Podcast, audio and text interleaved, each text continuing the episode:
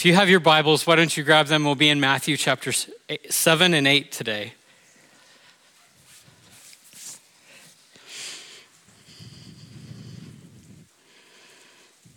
I'm going to read the passage and then we'll pray together. Before I do, let me just say if, you, if what you saw is something you feel like you should do, you're a believer in the Lord Jesus Christ and you want to make that public, you want to make that profession known, uh, come and see me or any one of the elders, and we would love to talk to you. In fact, let me get the elders to stand. I think there's only three of us here, to, uh, four of us here today. Back in the back, there's Cole, there's Bert, there's John Dockweiler, and there's myself. I think that, yeah, and Sam Parker, who's preaching at a different church this morning. See any one of us, and we'd be happy to talk to you about this, and we can set this up anytime. We'd love to love to do that.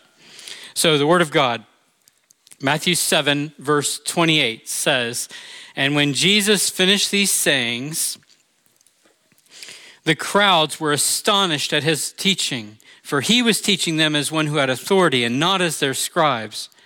When he came down from the mountain, great crowds followed him, and behold, a leper came to him and knelt before him, saying, Lord, if you will, you can make me clean.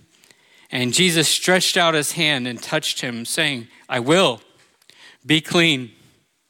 And immediately his leprosy was cleansed. And Jesus said to him, See that you say nothing to anyone, but go, show yourself to the priest, and offer the gift that Moses commanded for proof to them. Let's pray again. Father, this is so good this morning. You're, you're, you're big in this place. The gospel is big.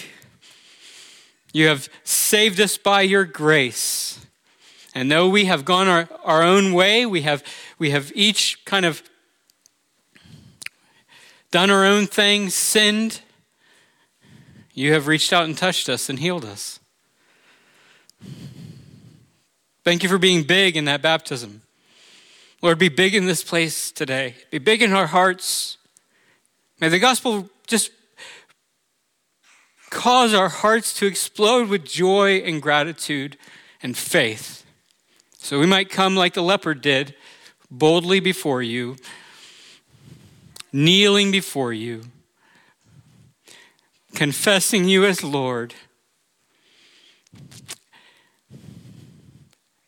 knowing that you are our only hope. Help me, I pray, Father, to preach this well this morning, this text. I pray that we would be astonished at the authority of Christ and at the grace of Christ.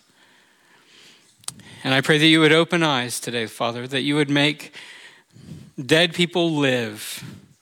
You'd make living people rejoice in the life that we have because of Christ. And you would strengthen our resolve to follow you in this life with everything. In Jesus' name, amen. So, how, how will you respond to Jesus? How will you respond to Jesus? The Gospel of Matthew is an unapologetic apology of Jesus Christ. That is, it's a bold defense. That's one of the ways we use the word apology. It's a defense, a bold defense of Jesus and who he is and what he has accomplished, his power, his authority, his grace, his mercy. It's actually the reason I decided to preach through the Gospel of Matthew. I, I wanted to put Jesus before us as a church in all of his revealed glory, as it's revealed in Matthew, so that the church might respond to him appropriately. So that you, me, and you, that we would respond to Jesus. And the Gospel of Matthew presents him to us. So, what will you do with him? How will you respond to Jesus? How you respond means everything for your day, for your week, for your life, for your eternity, for the trials you face. Everything depends on how you respond to Christ. It's decisive for you, it's decisive for a church and for a, an individual. And as you know, people respond to Jesus in many different ways. Many different ways. People respond to the truth of Jesus in all kinds of different ways. Some are astonished, right? Some are astonished. Some are offended. Some follow him. Some come and kneel before him, seeking his cleansing work. and others turn away from him in scorn, mockery. Some try to trap him, some betray him, some deny him, some mock him, some crucify him, others weep, some seek him, some follow him, some die for him. You see all that in the gospel, right? And you see all that today. That's how people respond to Jesus. So, what will you do? How will you respond to Jesus? That's an important question. I think we ought to be asking that. C.S. Lewis, in his famous apologetic book, Mere Christianity, made the point that there are some very reasonable responses to Jesus and then some that don't make any sense at all. Listen to his famous quote from that book. Lewis says, I am trying here to prevent anyone saying the really foolish thing that people often say about Jesus. I'm ready to accept Jesus as a great moral teacher, but I don't accept his claim to be God. That is the one thing we must not say. A man who is merely a man and said the sort of things that Jesus said would not be a great moral teacher. He would either be a lunatic on the level of a man who says that he is a poached egg, or else he would be the devil of hell. You must make your choice. Either this man was and is the Son of God, or else a madman and or something worse. You can shut him up for a fool, you can spit on him and kill him as a demon, or you can fall at his feet and call him Lord and God. But let us not come away with any patronizing nonsense about him being a great human teacher. He's not left that open that option open to us. He didn't intend to. I think Lewis is spot on in that quote. Either this Jesus is crazy and we should pity him, or he is evil and we should reject him, or he is the Lord of heaven and earth with all authority, all authority, everywhere. And in humble astonishment, we should bow our knees and our lives before him by faith, looking to him alone as our hope.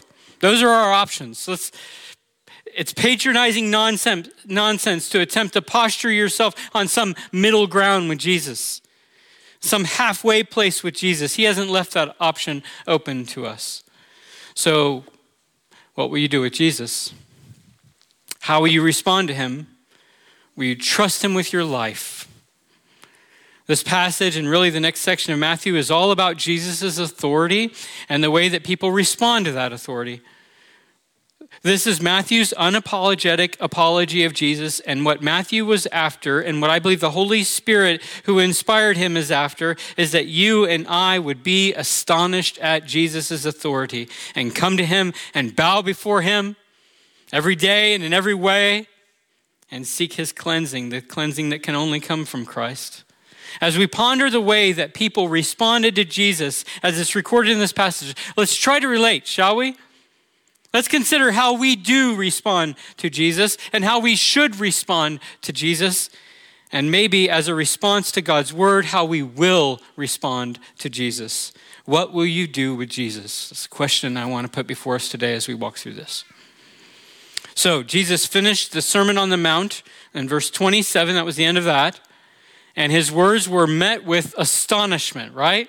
I mean, the crowds were astonished at Jesus' words. They had never heard anyone preach, teach like that. They were astonished. What they had heard before was their own scribes and their own teachers of the law. That's what they had. And these guys, they wouldn't teach like Jesus taught, they would teach with diffidence or with like uh, no confidence. They, they'd weigh in with opinions and schools of thought and interpretations.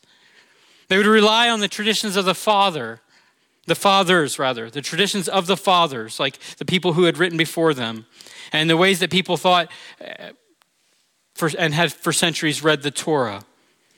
Not so with Jesus. He did not teach with diffidence.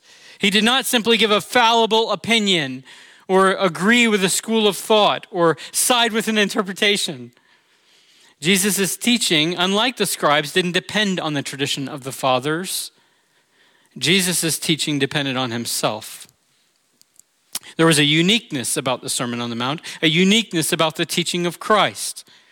It was unique because the sermon was preached by the Son of God, who has unique authority.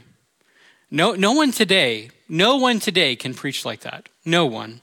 It's, and it's not just about manner. It's not just about like how bold or how confident. No one can teach with that kind of authority. Not for real. Lots of people pretend to. They pretend to preach like this. Sometimes preachers preach, and the presumption, which we can only gather from the way that they're preaching, is that we should believe them because it's them who is preaching.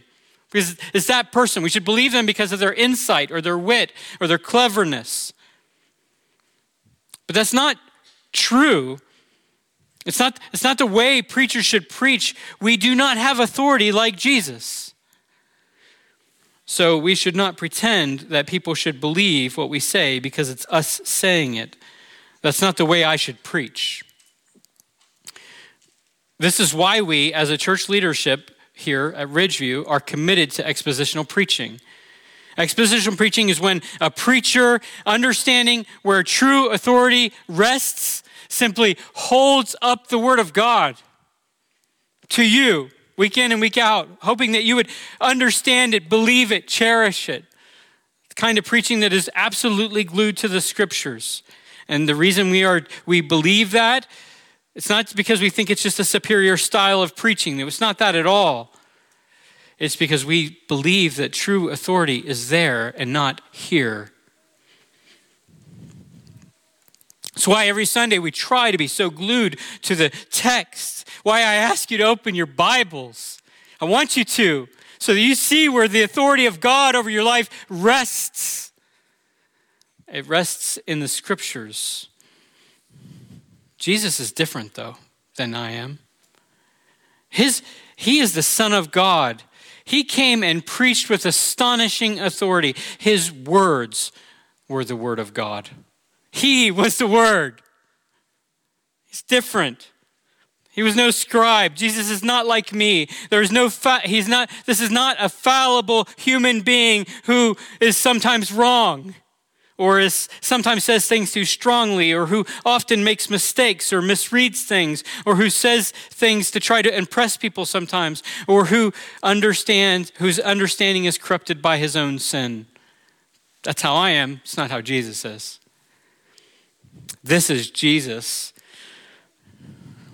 You know when you should be astonished? It's, it's not when I preach, for sure. It's not when I preach. Or even when fill in the blank, your favorite preacher preaches. You should be astonished when you hear God's word, when you see God's word, when you read God's word. It ought to be astonishing to you. There's authority. There's God speaking. That's astonishing authority. So that's the reaction of the crowds to the conclusion of the Sermon on the Mount. They were astonished, and I think rightly so, and I hope you are too. I hope you are astonished. I hope astonishment characterizes our response to Jesus and his teaching. Not yawning. Not that I just saw somebody yawn, but I might have. Not yawning but astonishment. Verses 28 through 29 transition us from the Sermon on the Mount, this teaching block of Jesus, to the narrative of Christ's life. Back to the, there's more teaching coming, but this is a transition passage and chapter 8 is loaded with miracles and healings. Okay, so I think Matthew wanted us to see the crowd's response, to see the authority of Jesus in his teaching, so that we would be prepared to see the authority of Christ over everything, which that's where we're going, right? In chapter 8, we see the authority of Jesus over sickness, we see it over the weather, we see it over the demonic, we see the power of Jesus over storms. It's amazing. In this sense, I think it's all about his authority. We hear the authority of Jesus and his teaching, and we see the astonishing authority throughout his ministry and his life. It culminates on the cross when he, by his authority, lays down his life. And in the resurrection, when he, by his authority, takes up his life again. It's all about the authority of Christ over us and in this universe. So, verses 28 through 29 prepare us to think carefully about this leper whom Jesus heals in Matthew 8, 1 through 4. So, let's do that. With, aston- with this astonishing authority of Christ in mind, let's think about this leper. So, Jesus comes down from the mountain preaching a Sermon on the Mount on the mountain. He comes down from it. The sermon's over. Great crowds follow him. And then this man who is suffering from leprosy approaches Jesus. Now, we don't know exactly the nature of this disease uh, today. It, a lot of people think it's a disease that I think they call the Hansen's disease or syndrome or something like that. But it could be a broad category of a lot of skin debilitating, dreaded, contagious skin issues that they were facing that day, lumped together as leprosy.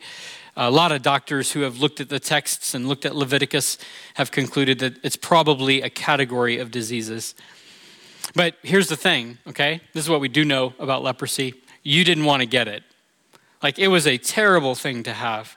You did not want this disease. Not only was the disease itself nasty, like, it did such nasty things to the skin of people. Um, there's writings that talk about people whose uh, fingers would fall off and whose, you know, they would have gaping wounds in their face and just really a terrible disease to have. But that's not the only reason you didn't want to have it. You didn't want to have this disease because you would then be considered unclean. You, you could not freely be in society and do social things the way that you could do it before. I mean, this man's there, so he's in society, but you could not, in the same way that you did it before, be in society. People would avoid you, and you would be expected to avoid people, kind of like when you think you have COVID, except worse. You were expected to avoid people. People didn't always have compassion for lepers. There's a sense that people considered them even to be judged by God. And God had used leprosy as judgment several places in the Old Testament. So there's a stigma, a huge stigma with this leprosy. Getting leprosy, becoming a leper, was a terrible, shameful, painful, hopeless, dreaded thing. It wasn't a cure either. And likely you would die of it earlier than you would have died if you didn't have it. People were ashamed. They would cry out, unclean, unclean, as you approached. They'd wear things to try to hide their skin so you wouldn't see their skin and the nastiness there. They were unclean. So picture this, okay? This man comes, this leper. Apparently, everyone knew he was a leper. I'm, I'm, I'm assuming that it's advanced enough that you could just see it on him. He comes and he kneels before Jesus kneels before Jesus. I think it's an act of reverence and respect. It's arguably an act of worship. I think it was worship. And the reason I think that is because of what the leper then says. He says to Jesus, Lord, if you will, you can make me clean. I don't think the leper was just being like respectful of Jesus, like the way you would be respectful of a head of state. He believed something special, something astonishing about Jesus. This leper believes that if Jesus simply wills to do so, he can make this man clean. It's an incredible statement of faith in Jesus. My belief after reading this all week is that the leper knelt in worship before Jesus, whom he had concluded was the Lord. His posture was one that showed faith. He believed that Jesus could heal him. Lord, if you will, you can make me clean. I mean, that's astonishing faith, right? He hadn't seen that done.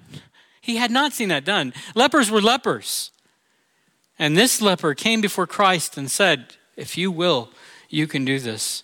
Now, again, likely this man was not loved. He was likely not well regarded by anyone.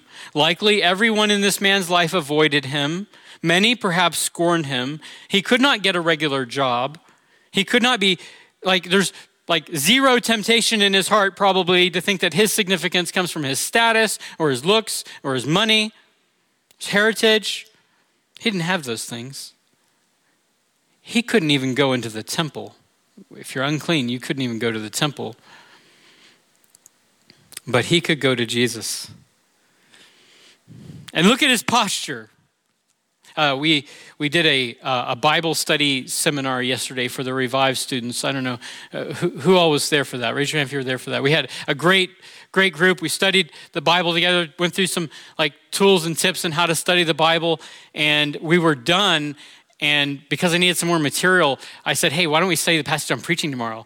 And so, no, I didn't need more material, but I did ask them to do that. And I, I, I decided that if they say something really awesome, I will make sure to say that in my sermon. And they said, look at the postures here.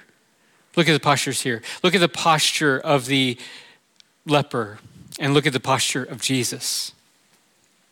One was a posture of humility and dependence and need and faith and the other was a posture of love and mercy. That's awesome. This man humbly and with faith postured himself before Jesus. That was the, that was the leper's posture, humility and faith. And Jesus' posture towards this leper was mercy. That came from one of the students yesterday. I wonder how many people watching were shocked when Jesus reached out his hand and touched this leper. Do you think that when you read that? Uh, good. if, you have, if you have little kids and they love mac and cheese, which I think all little kids do, you, you, you know what it's like when they've like loaded themselves up with mac and cheese, and all of a sudden, a child in that state wants to just give everybody the biggest hugs. you know what I mean? And so you're wearing these nice clothes, and this little toddler's running to you, and you're like, ah, stay away from me. Ah, you know, let's just wash that up before you get all cuddly. Jesus reached out and touched this man. You don't do that. You don't touch lepers, they're unclean. You, you touch them, and you become unclean. So you don't touch them. That's why they yell unclean. You don't want what they have. And so you don't want to come anywhere near them, let alone touch them. Yet, with divine mercy, Jesus reached out and touched him and said, I will be clean. I was actually reading Leviticus for my devotions this week while I was studying this passage. Don't think that I'm super spiritual because I'm reading Leviticus. Um, it's in my reading plan. I don't know if you've ever read Leviticus, though. It's pretty awesome. Um, I'm thinking of preaching it sometime soon. Every morning, I'm uh, reading about things like leprosy and scalp diseases and discharges and moldy houses and so on. I mean, it's, it's great. I might actually be thinking about preaching this, but I'm not going to say. The point seems to be over and over again that what is unclean, what's unclean, cannot be in the presence of what's clean. They can't be together. It's picture, right? What is holy and what is unholy cannot be together. If a clean man touches an unclean man, then the clean man becomes unclean. Leviticus spells out this reality in detail, and when you get done with it, you're certainly left with the impression that God is a holy God and that uncleanliness, unholiness is a big deal to God. What is unholy cannot be in the presence of what is holy. And yet, also in Leviticus, we see God's grace in ways that provides for the unclean so that they can approach God through sacrifices and through offerings. Jesus alludes to that in verse 4 chapter 8 there. He says, Go, bring the, the, the gift that Moses commanded. That's a reference to Leviticus. That's what Moses wrote. He wrote that they should bring an offering. And I think all of these things, all of Leviticus, in fact, illustrate bigger realities. One big reality that what is unclean cannot be in the presence of what is clean. And that was the scourge of leprosy. And I, I think it was in part a picture or an illustration of the gospel, even. Leprosy is like sin, and a sinner cannot come into God's presence.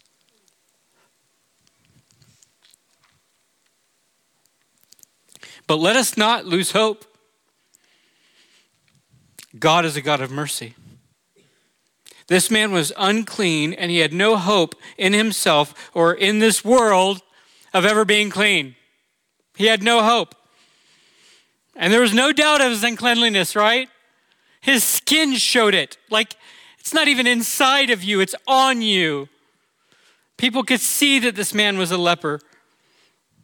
You could see the uncleanliness of his life right on him. Maybe he tried to cover it with clothes, but you could see it hopeless, only he was not hopeless. I love this. I love this passage. Hopeless, but he's not hopeless.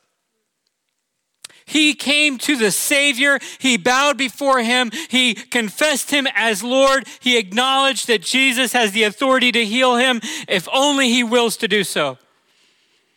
All his hope was in Jesus. And friends, that was his only hope. He had nowhere else to go. This was it. Lord, if you will, you can make me clean. His posture before Jesus was that of hope.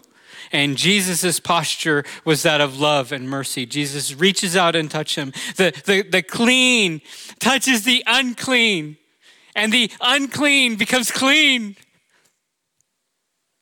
Is that not a beautiful picture of the gospel? Second Corinthians 5:21 listen to this passage it says for our sake he made him who knew no sin to be made sin for us that we might be made the righteousness of God Don't you see we're the lepers we are the ones who were unclean. Everything we touched was unclean. I mean, isn't that obvious in our world today? Don't you see that?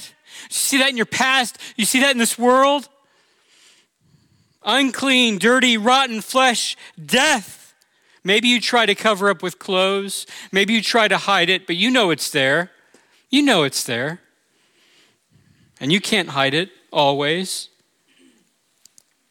But Jesus, in that beautiful posture of mercy, reaches out and touches us. He takes our uncleanliness upon himself and he pays for it with the offering required.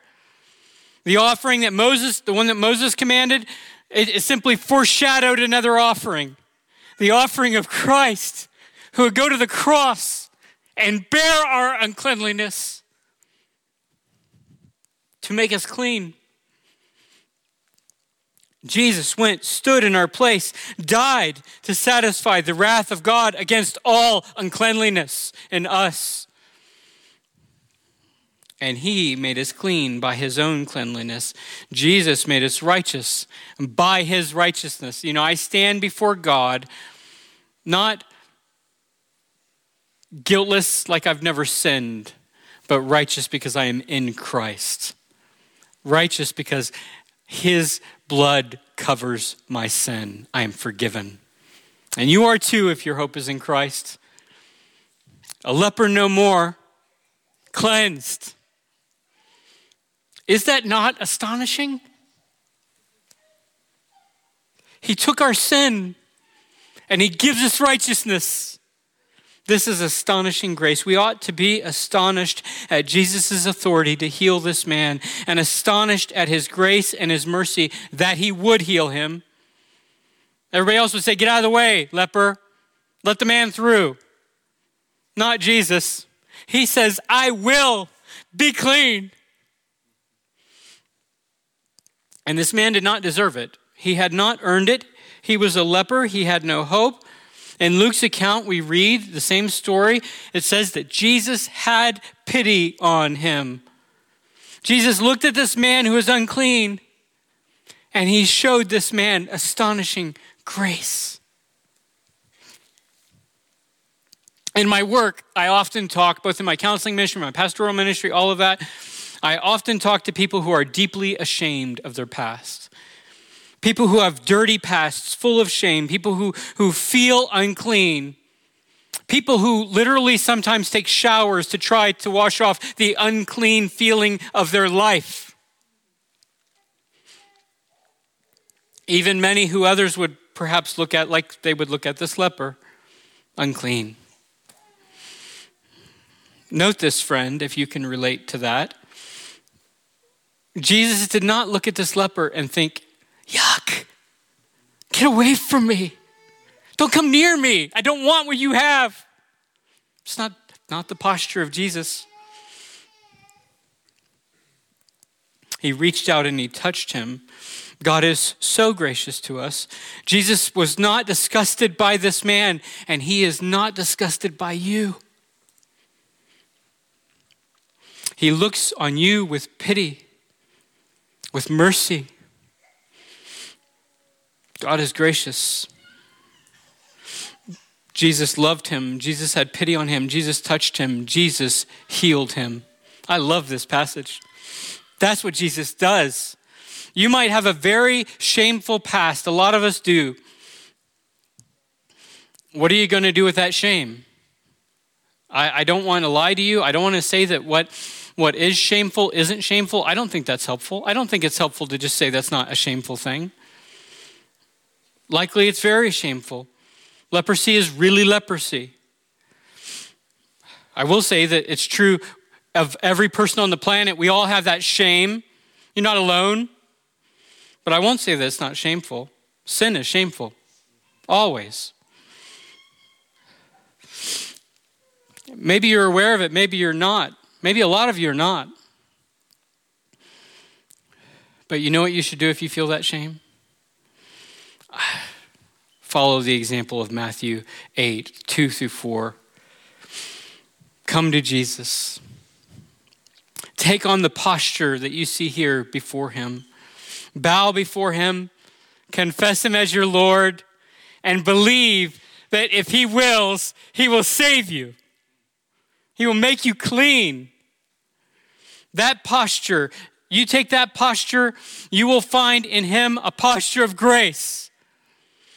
Everyone who comes to Jesus like that will be saved. You will be clean. This is astonishing grace It's so encouraging to me, and it should be to you too. If you're in Christ, if you're in Christ, if you're a believer, you should be able to identify better with anyone this man's story, right? Shouldn't you be able to identify? You were the leper. I was the leper. And like this man, I have been touched by the grace of God in Christ. I can identify with him. Jesus has had pity on me. Jesus reached out, touched me, made me clean, and he did that by taking on himself my uncleanliness. All of my sin and shame was taken to the cross, nailed to it. I bear it no more. I am clean through the offering of Christ. Astonishing authority by our Savior and astonishing grace demonstrated to sinners. So let me ask you Again, the question I led with when I started this sermon What will you do with Jesus? Will you yawn at him? Will you say something silly like he was a great moral teacher, or maybe say all the right things and then let your life say the silly things? You know what I mean? Like you say all the right things, but then you live as if he's irrelevant and has no bearing in your life and has no authority over you. I think that's a really silly thing to say with your life. let your life yawn before Jesus? Or will you be rightly astonished by his authority? And come to him and bow before him and acknowledge him as Lord, acknowledge him as the sovereign king over all, who has authority over your life, who has authority over your life. And trust in him alone and find that posture of grace from our Savior, the astonishing grace of Christ. Listen to, I just closed this sermon with Isaiah 53, 4 through 6. This is Jesus reaching out and cleansing lepers like us.